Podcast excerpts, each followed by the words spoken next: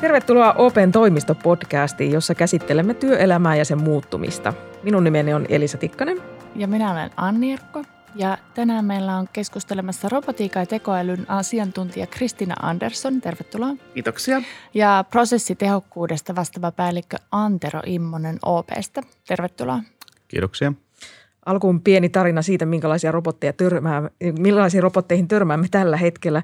Meillä on täällä Vallilassa ollut sellainen pankkirobotti Keijo, jota mielellään esittelin sitten kaikenlaisille viestinnän vieraille, jotka tuli talossa käymään ja kerran tiesin, että, että Keijolle voi sanoa sanoja ja hän sitten reagoi niihin. Ja kerran sitten vein toimittajavieraat tapaamaan Keijoa ja sanoin hänelle niin kuin usein aikaisemminkin, että uutiset, minkä jälkeen Keijo alkoi luetella hyvin seikkaperäisesti mies- ja naissukupuolen eroja.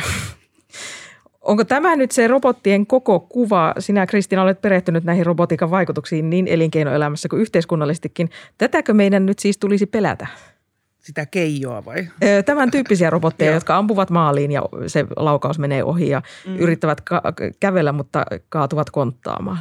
Mä luulen, että se suurin robotiikan muutos tapahtuu tai se vaikutus tapahtuu esimerkiksi terveydenhoidossa, jossa vaikkapa sitten nanokokoinen robotti voi mennä tuolla verisuonen sisälle ja putsata sitä sisältäpäin tai mennä suorittamaan operaatiota suoraan kasvaimeen, joka on ihmisille tietysti ihan tajuttoman säästävää. Ei tarvita koko kroppaa avata. Taikka lääkeannostelurobotti, joka valvoo, että se lääke otetaan juuri oikeaan aikaan. Taikka sitten teollisuudessa, jossa tällä hetkelläkin 7 prosenttia suomalaista tekee yhteistyötä robotin kanssa. Että tämä on tämmöinen – trendi, joka lisääntyy puhumattakaan logistiikasta. Et sitten keijorobotit ja tällaiset, niin ne on tosi hyviä ja esimerkiksi Rotterdamissa on kokeiltu tämmöistä keijotyyppistä robottia sosiaalipalveluissa ja on huomattu, että maahanmuuttajat käyttää mieluummin sitten keijoa kuin tota ihmistä. Sen takia todennäköisesti, että, että tällaiset robotit eivät arvota ihmistä mitenkään, vaan antavat vaan sen palvelun ja ihmisen ei tarvitse miettiä, että mitä minusta ajattelee, kun tukkakin jäi kampaamatta. Mutta että tavallaan ne, ne merkittävimmät robotit on itse asiassa sellaisia, joita me ei välttämättä arkipäivässä edes nähdä. Kyllä, paitsi ne ihmiset, jotka sitten siitä hyötyy siinä arkipäivässä. Esimerkiksi ihminen, jolle käsiä, niin voi olla, että on robotti, joka syöttää, niin sillä lailla, mutta ei nämä, nämä tota, niin, niin, näillä tehdään hyviä asioita näillä ää, sosiaalisilla pikkukeijoilla, mutta tota, niin, niin se suurin asia kyllä tapahtuu sitten tuolla ihan muualla. No sinä Antero työskentelet Opella prosessitehokkuuden parissa. Kerrotko nyt kansankielisesti, mitä se tarkoittaa? Joo, työskentelen siis prosessiautomaation automaation vetäjänä ja tota, meillä se tarkoittaa sitä, että meillä on näitä ohjelmistorobotteja, jotka on näitä taustalla toimivia, toimivia ä, virtuaalisia työkavereita. Ä, keijorobotit ovat sitten vähän, vähän toisenlaisia ä, fyysisiä ilmentymiä, ilmentymiä joita, joita tässä minun yksikössäni ei, ei tehdä, vaan tosiaan taustalla toimivia automaatioratkaisuja – Ähm, toki tehdään automaatiota myöskin niin kuin muulla tavalla kuin tämmöisellä ohjelmistorobotiikalla. Eli meillä on kuvanlukuun liittyen esimerkiksi ratkaisuja perinteisellä backend-integraatioilla tehdään, tehdään automaatiota. Ja tota, ehkä semmoinen käytännön hyvä esimerkki on siitä, että jos vaikka opintolainaa olet meiltä hakemassa tuolta verkon kautta, niin sitten siellä taustalla tätä hakemusta sitten käsittelee erityyppiset automaatioratkaisut ja yksi niistä sitten ohjelmistorobotti robotti on. Kun me puhutaan tästä aiheesta, niin pitäisikö meidän puhua siis digitalisaatiosta, automatisaatiosta, robotiikasta, tekoälystä, mistä? Niin, tämä on varmaan sellainen ilmiö, jossa kaikki nämä asiat yhdistyy, että, että digitalisaatio on yksi osa sitä ja robotisaatio on yksi. Mä tykkään sanasta robotisaatio sen takia, että tulee tämmöisiä – älykkäitä toimijoita, jotka pystyy tekemään erilaisia asioita jopa autonomisesti. Ja esimerkiksi vaikka nämä ohjelmistorobotit, niin ei niitä tarvitse koko aikaa tuolla ohjeistaa, ja vaan että ne tekee ja sitten ne oppii ja oppivat tekemään asioita. Ihan niin kuin fyysiskin robotit, niin tämä robotisaatio mun mielestä kuvaa paremmin tätä il- ilmiötä, jossa on nämä autonomiset toimijat ihmisen rinnalla. Joo, me ehkä mm, täällä, täällä puhutaan mielellään siitä automatisaatiosta ehkä sen takia just, että niin kuin ohjelmistorobotiikka on, on tavallaan niin kuin yksi keino kehittää sitten näitä ja tehostaa, automatisoida prosesseja. Ja tuota, meidän robotiikankin niin kuin implementointiprosessiin tavallaan liittyy semmoinen vaihe, missä sitten validoidaan aina, että onko tämä sitten se soveltuvin teknologia tavallaan yhteen, yhteen paikkaan ja sen takia tästä automatisaatiosta sitten mieluummin, mieluummin puhutaan. No minkä tyyppisissä tehtävissä robotit tai, tai minkä tyyppisissä tehtävissä käytetään robotisaatiota tällä hetkellä? No meidän osalta, niin kuin äsken tuossa mainitsin, niin, niin, niin opintolainan käsittely voi olla yksi semmoinen hyvin konkreettinen esimerkki, että minkä tyyppisissä tilanteessa ää, robotiikkaa hyödynnetään. Ää, oikeastaan monenlaiset tavallaan taustatyötyyppiset tehtävät, missä on semmoinen toistuva rutiini, joka voidaan sitten robotille opettaa, niin, niin sen tyyppisiä tehtäviä opessa on, on paljon sitten äm, automatisoitu. No sitten toinen ehkä niin kuin toisen tyyppinen niin kuin lähestyminen ja toisen tyyppinen käyttötapaus on sitten nämä niin kuin asiakaspalvelurobotit, joita sitten meidän chatissakin voit, voit kohdata siellä opotti vastailee kysymyksiin vallan, vallan mainiosti. Joo, tuohon mun on ihan pakko jatkaa tästä chatbotista, kun mä olen itse mukana ruotsalaisen kollegan kanssa tämmöisessä startupissa, jossa meillä on tarkoitus ratkaista yksinäisyys, joka on ihan valtavan suuri ongelma. Ja siitä tulee ensimmäisenä mieleen, että eihän me voida niin kuin ihmistä korvata tämmöisessä yksinäisyydessä, että miten robotti voi tällaista hoitaa. Mutta nämä ihmiset, jotka on sitten todella yksinäisiä, eivät ole kuukausiin tavanneet ketään, puhuneet kenenkään kanssa – niin se robotti kuitenkin voi olla se ensiaskel siihen, että rohkaistuu sitten myöhemmin yhteisöllisyyteen. Ja tämähän on esimerkiksi erittäin suuri kansantaloudellinen ongelma on yksinäisyys ja sen ratkaiseminen auttaa moneen muuhun asiaan ja siinäkin on paljon asioita, joita me voidaan kyllä automatisoida tai robotisoida ja käyttää näitä hyväksi.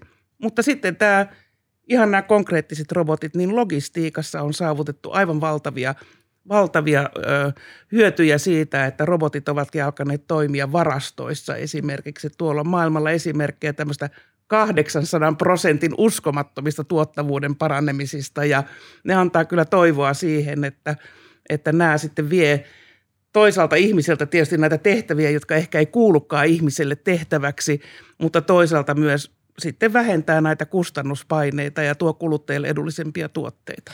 No tästä päästään hyvin seuraavaan aiheeseen. Onko se robotti aina ihmistä parempi työntekijä, semmoinen tehokkaampi ja jaksavampi ja tuotteliaampi?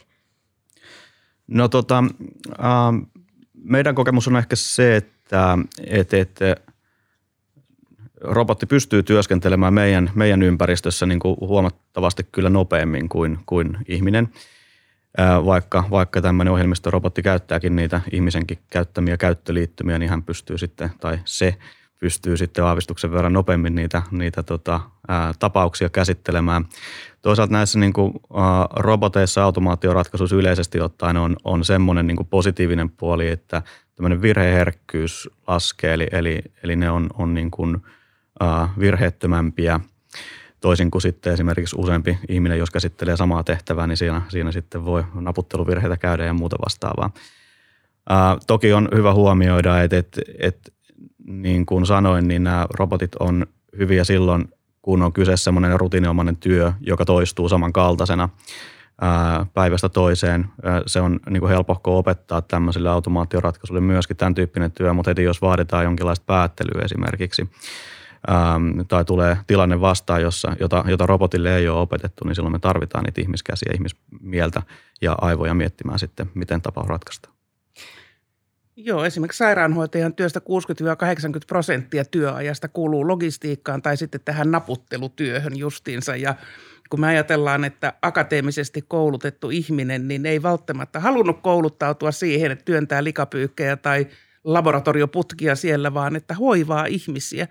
Ja kun me saadaan nämä ulkoistettua, nämä tehtävät, sairaanhoitajan työ ei ikinä katoa. Siinä on sitä inhimillistä – sisältöä niin paljon, että se ei katoa. Mutta kun me saadaan nämä tehtävät ulkoistettua robotille, niin me saadaan myös parempaa hoivaa ja parempaa työelämää sairaaloihin.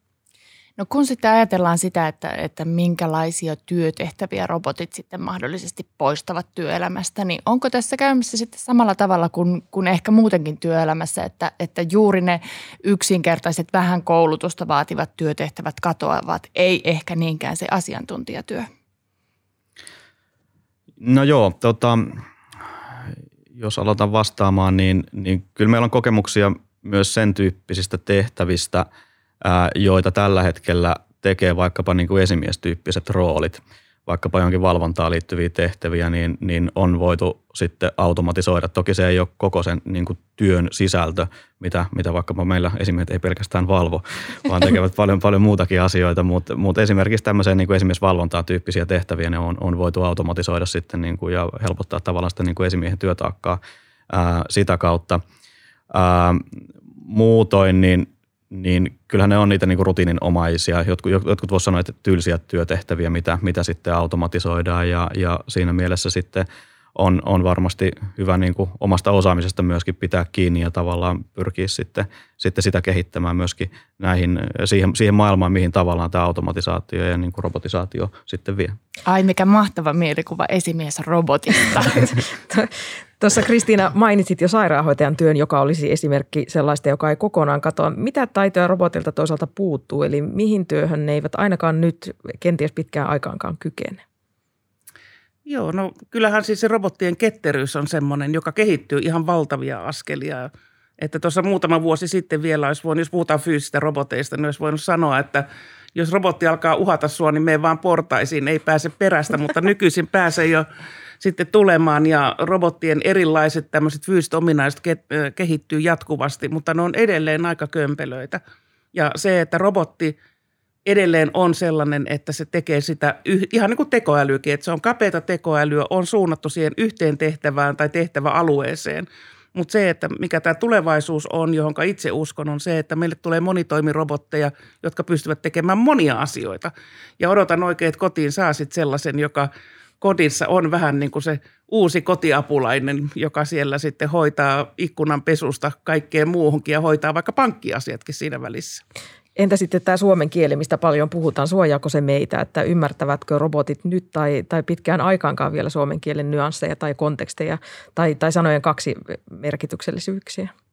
No musta aika ihana, että on semmoinen firma kuin Onerva Hoiva, joka tekee todella hyvää työtä tällä hetkellä siinä, että kerää suomen kielen sanastoa, opettaa sitä omaa robottiaan kommunikoimaan suomen kielellä ja ymmärtämään vaikka, että, että, tota, niin, että jos savolainen sanoo, että no että eipä tässä kummempaa, niin se tarkoittaa, että asiat on ihan hyvin että tällaisia asioita, että vähitellen se oppii. Ja mun mielestä aika mielenkiintoista, kun lehdissä joskus sanotaan, että niin puhuttiin, että siellä on robotti sitten, mutta se olikin ihminen vastaamassa, mutta tässä on tämmöinen välivaihe, jossa me tarvitaan tätä ihmistyötä, joka opettaa niitä robotteja käyttämään näitä sanoja, lisäämään sitä sanavarastoa, keskustelemaan ihmisten kanssa. Ja sitten vähitellen niin se ihminen jää yhä enemmän ja enemmän näistä pois ja pystyy keskittymään sitten niihin – merkityksellisimpiin tehtäviin, kun se robotti oppii näitä asioita, mutta meitä ihmisiä tarvitaan tällä hetkellä robotin opettajina. Kristiina, sä kerroit tuossa aika kiinnostavan esimerkin alkuvaiheessa keskustelua siitä, miten robotit voi, voi jopa auttaa yksinäisyyden ratkaisemisessa. Ja sehän viittaa siihen, että robotit ö, oppivat jonkunlaista empatiakykyä, mikä on yleensä pidetty, että se on vain ihmisille varattu asia. Ö, kerro vähän tästä, miten kone voi oppia empatiaa? Ihan niin kuin ihminenkin voi olla keinoempaattinen, niin kone voi olla keinoempaattinen ja ja tota, konehan pystyy tunnistamaan siis koneen näön ja syväoppimisen avulla pystytään tunnistamaan siis kymmeniä ainakin ihmisen eri tunnetiloja ihan kasvoista. Ja silloin kun tämmöinen tunnetila äh, identifioidaan, robotti näkee, että okei, sä olet vähän surullinen, niin se pystyy olemaan sitten empaattinen ja sanomaan, että et voi mitä sulle tänään kuuluu. Ja ihan yhtä hyvin, vaikka olisin, en välittäisi susta pätkääkään, niin silti voisin osoittaa empatiaa. No mitä sulle tänään kuuluu, että näytät vähän väsyneeltä.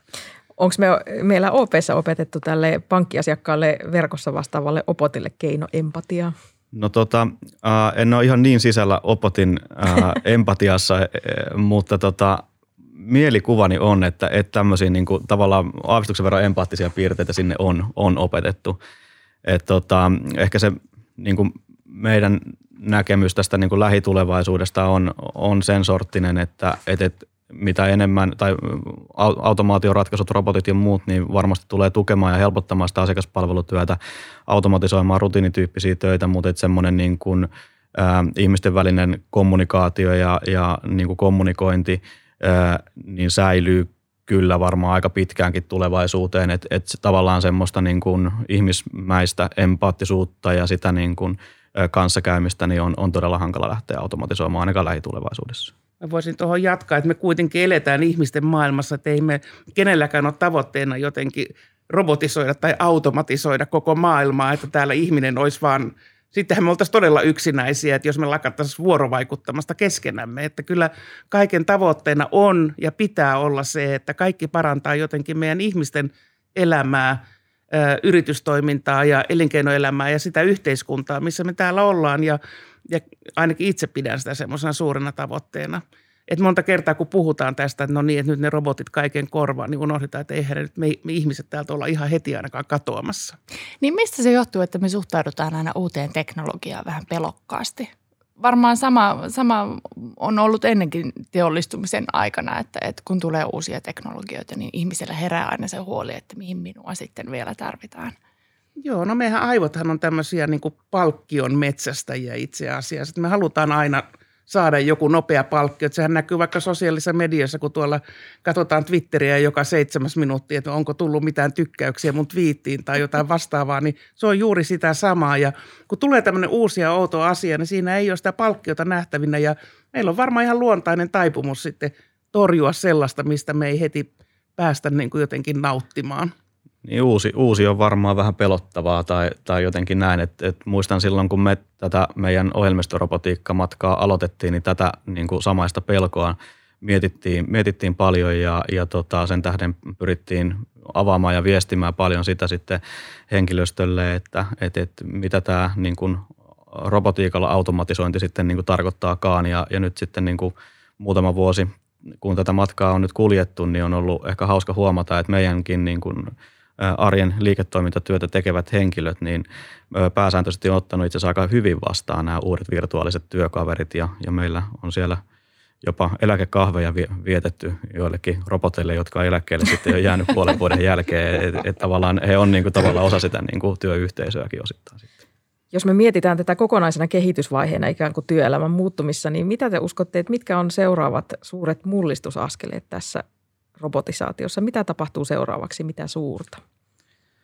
No tota, luulisin, että seuraavana tämmöinen, vähän mistä taidettiin alussa jo puhuakin, tämmöinen niin kuin yhdist, niin kuin erilaisten teknologioiden yhdistely ja sitä kautta niin kuin laajemman automatisaation niin kuin mahdollistaminen, jos ajatellaan tekoäly- ja robotiikan yhdistämistä vaikka tai tekoäly- ja muiden niin kuin automaatioratkaisujen yhdistämistä, niin, niin se varmaan on, on sitten niin kuin seuraava vaihe. että tällä hetkellä esimerkiksi erilaiset päättelyä ja luonnollisen kielen tunnistamista, muuta tämmöistä asiaa on niin kuin vähemmän ehkä sitten tehty ja, ja tota, se varmasti nostaa päätään nyt sitten lähitulevaisuudessa.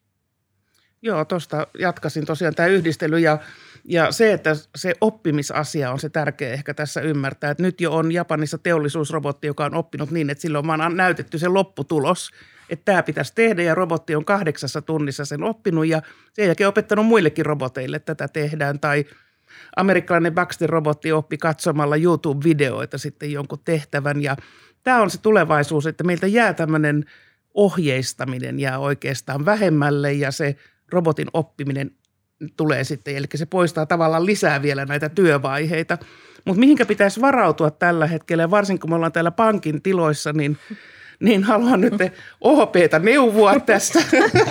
Nyt on hyvä tilaisuus. Eikö ole hyvä tilaisuus Kyllä. neuvoa vähän sen niin tota, olen käynyt näitä kvanttiteknologian ja kvanttilaskennan kursseja nyt ja se kehittyy tällä hetkellä ihan harppauksittain. Se ei ole ehkä ihan lähitulevaisuuden asia, mutta se on sellainen, että jos ei siitä tiedetä eikä tiedetä, miten se voi vaikuttaa prosesseihin, niin se voikin yhtäkkiä iskeä päälle ja sitten ollaan pulassa, koska esimerkiksi kaikki kryptaukset pyritään, pystytään tällä sitten purkamaan, että blockchainit ja tällaiset asiat jää sitten aika – aika tota, niin, niin heikoiksi teknologioiksi sen jälkeen, niin, niin tämä on nyt ihan viesti sitten teille OP-läisille, että tutustukaa sen verran, että tiedätte, mistä on kyse. Ja seuraavaksi menisin juuri kysyä, että mistä on kyse, koska en ymmärtänyt äskeisestä sanaa.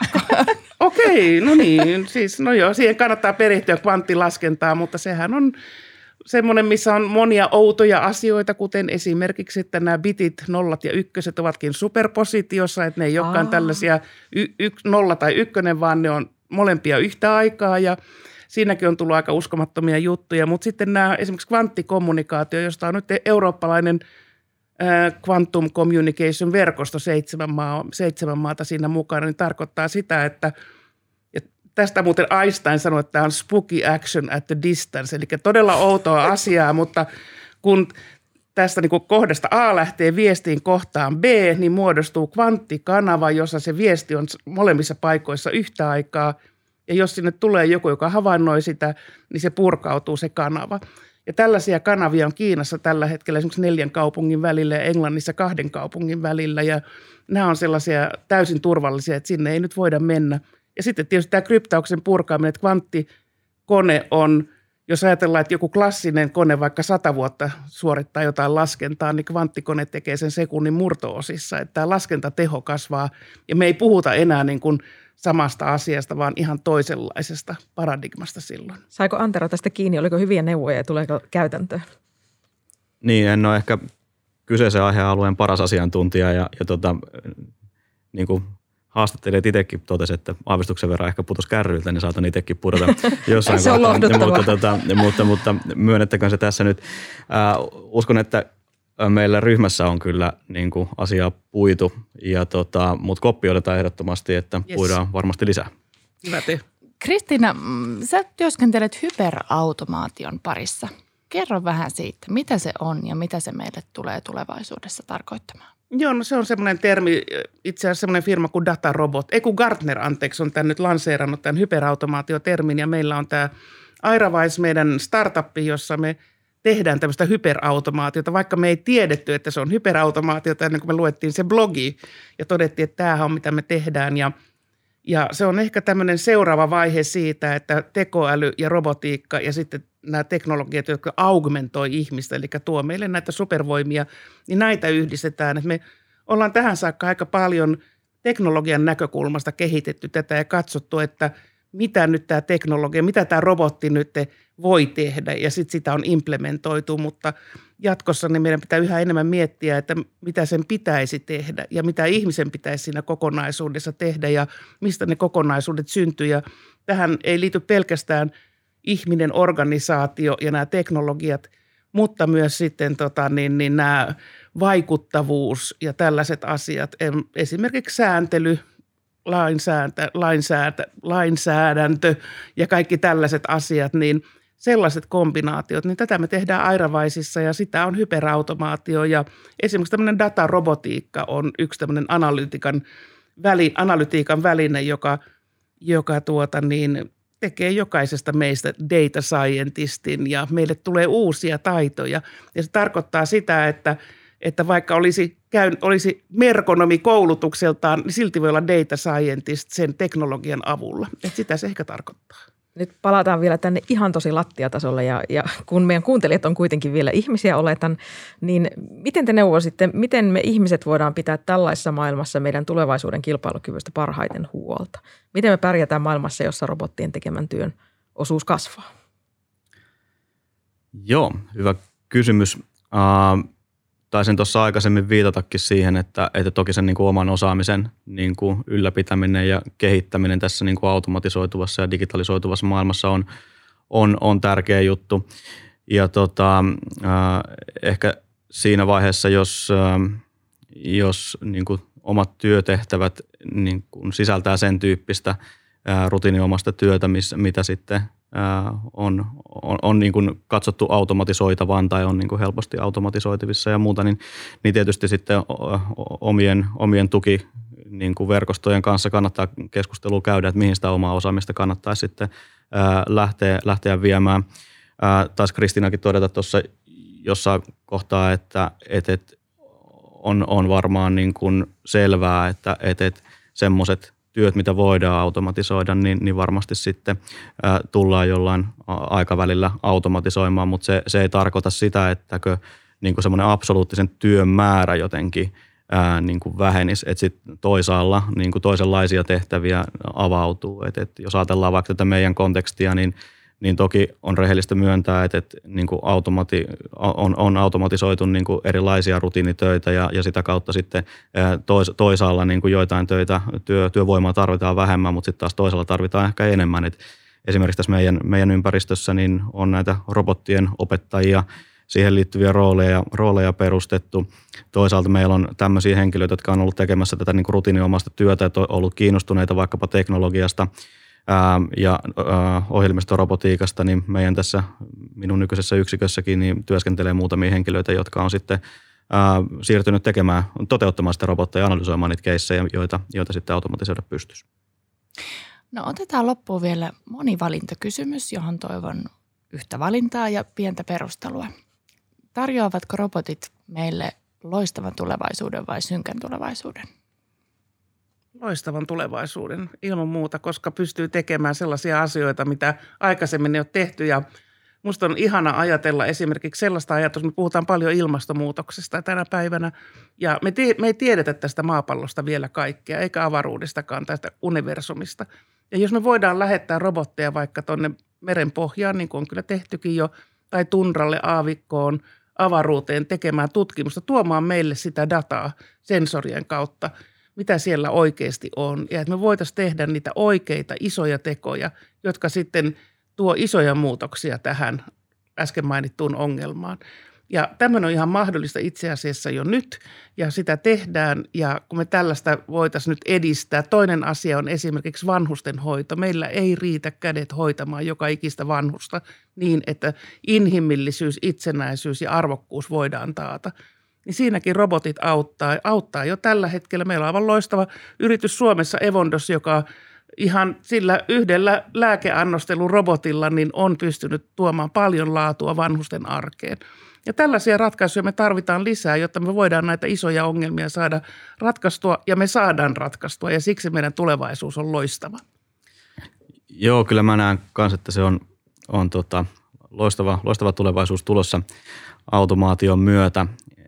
Se on toisaalta ehkä vähän väistämätöntäkin myös, että jos me ajatellaan meidän niin kuin kilpailukykyä, ajatellaan OP tai ajatellaan niin kuin muita, muita yrityksiä, niin jos ei niitä omia – prosesseja ole, ole niin kuin viritetty tehokkaiksi, pysty tuottamaan semmoista niin kuin nopeata ja loistavaa asiakaskokemusta ja olla toisaalta kustannustehokkaita samaan aikaan, niin, niin kilpailukyvylle käy sitten hassusti. Näihin hyvin tulevaisuuden kuvioon hyvä lopettaa. Kiitos teille haastattelusta. Kiitoksia. Kiitos.